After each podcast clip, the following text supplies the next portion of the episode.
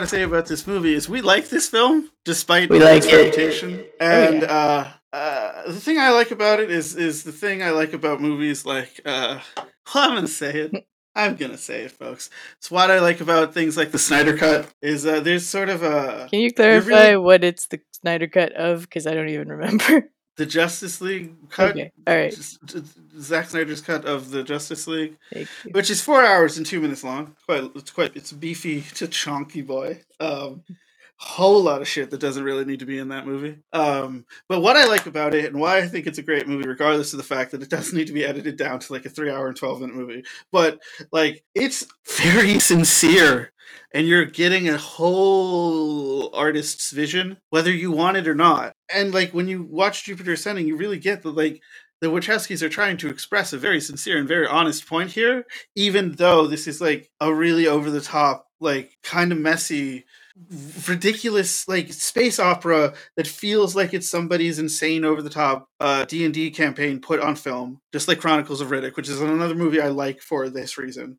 It's just like there's too much sincerity and there's too much like it's too genuine of a point of expression that I can't really I can't say it's bad, you know? Mhm. Even though even if I find a lot of it kind of like insane and stupid, like I can't really say that it's bad because it's a genuine it's a genuine fucking it's a genuine piece of expression. It's a genuine piece of like art. It's it's so like this is 12 fucking movies in one movie, but it's like the Wachowskis are they're saying everything they want to say. Well, pretty much. I mean, like as we say on, I'm just gonna pretend that this is something we say on the show, even though I didn't invent this at all. Which is, you know, the only bad art is uh, unoriginal or uninspired, and can't really say that about this movie. That's very true. You can say it because it's a free country or whatever, but you would be wrong.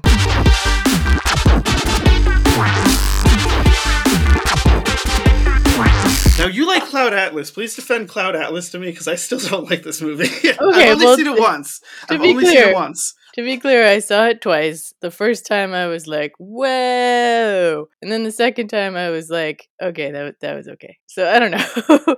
I think it was like I I think uh, Can I ask you? yeah. Did I hallucinate the part where Tom Hanks says the N word, or did that actually happen in the movie? In Cloud Atlas, I have no idea. It's been That's- years since I saw it.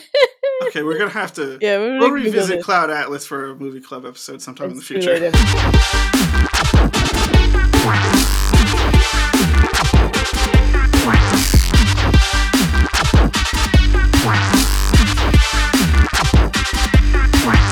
The art direction is incredible. Incredible. Like even if you don't happen to like anything else about the movie, like you cannot deny these fucking spaceships. There's all these like background characters with these really intricate and fancy uh costumes. Uh, there's dragons in this movie. There's dragons, dragon people, lizard people. Uh-huh. I don't know. They have wings. I wrote them down as winged lizard people. They're yeah, dragons. there's like there's like a rat person and the, the deer person, person, and the deer person who we thought was a goat. I thought she was a mouse. There's a chair woman, That's right. God, the poor chairwoman. which is one of the most distressing images put on film. Very distressing. yeah, no, I mean like this the settings are beautiful. Um, I don't know. It's very imaginative. It- It it- makes Chicago look good. And that's pretty hard to do. Yeah. yeah, it's a very no comment about pretty the uh, recent dealings with the police or government of Chicago. There, none, none whatsoever. Yeah, they suck.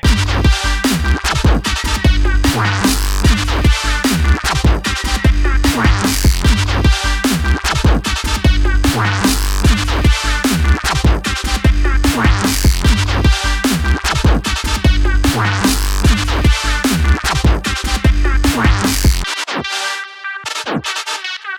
then that's when Balem, played by Eddie Redmayne, shows up. This the, uh, like a performance where he's basically playing like a pane of glass that's just broken, but is like trying as hard as it can to stay together. I create life! Like that's how I would like like he's like on the verge of tears and he like he whispers everything, but you can feel this like boiling rage laced in every word. yeah, And he just like he you know he's either talking He's- about yeah. that loud, or he's just like yelling in your face. See that now! or he's yelling as loud as he can. There's no middle ground. And it's amazing. wonderful. It's incredible.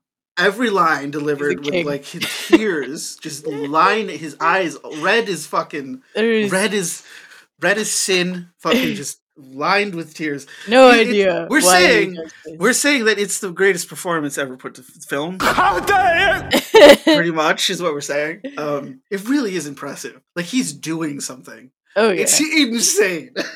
it's completely. Hey, what do we know? What do we know? Like these elite royal aliens could possibly, you know, it could be this weird. You begged me to do it!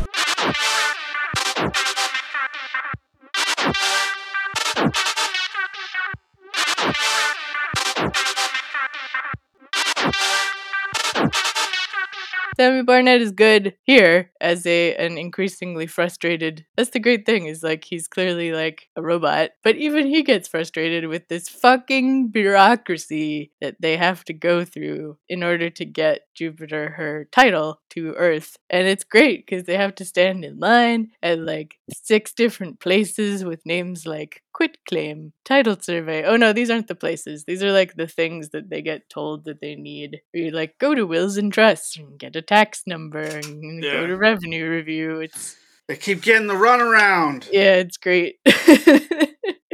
it's just great. I actually think this is a very important segment Yeah.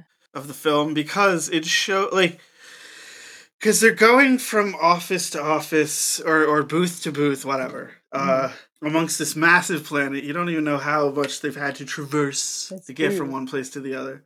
But like, what gets them through the door, basically, mm-hmm. what gets them over the hump of this like bureaucracy of this red tape is they fucking bribe one of the clerks Right.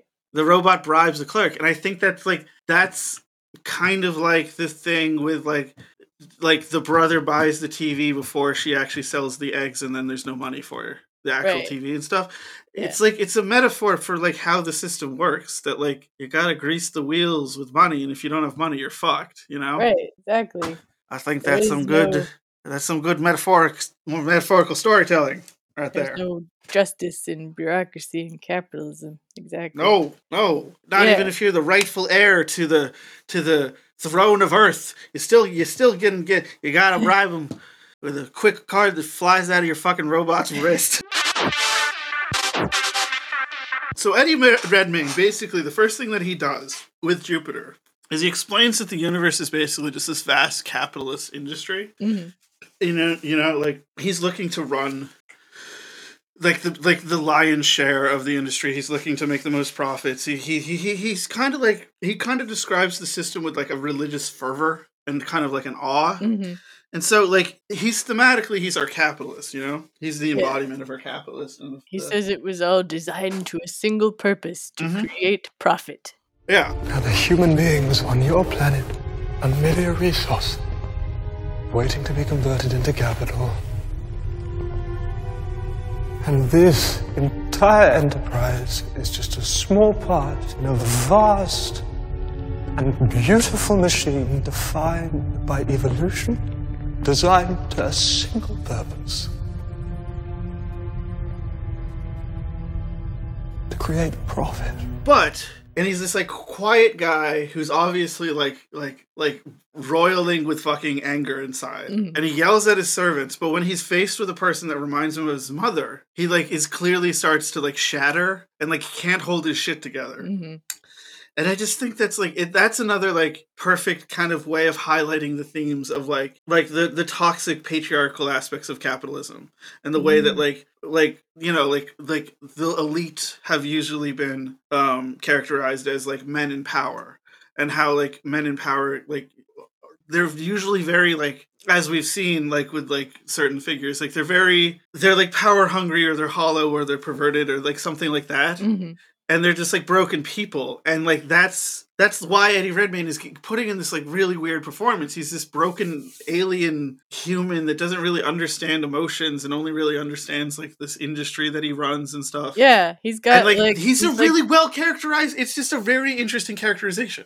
so. Yeah. He's he's fucking like a million years old or whatever, but he's still got like mommy issues. Like you can live forever and not get over your mommy issues because that's the hardest thing to get over, honestly, for most people. And yeah, it's like sort of vaguely reminiscent of how uh, capitalist ideology places all this importance on profit. And honestly, it took me a while in this movie to finally even just realize, oh wait, that's the only thing that the only reason these siblings are fighting is that they're trying to make more money than each other, essentially. And like, cause like, at least for Eddie Redmayne's character, yeah, you can tell that that's like the only source of self worth that he has. And I'm actually a little bit confused about That and his open was. robes. That's right. Yeah, his fucking like his his uh sleeves, his his his robe sleeves. yeah. A lot of tunics that have crazy elaborate sleeves, which are pretty pretty baller, honestly. I think those are like it's king shit. Caine decides to attack directly, you know, and he and he breaks through the the, the, the storm and and he breaks through the barrier into the refinery and that starts to allow the gas into the refinery that starts fucking everything up. Oh, that's why that happens. Okay.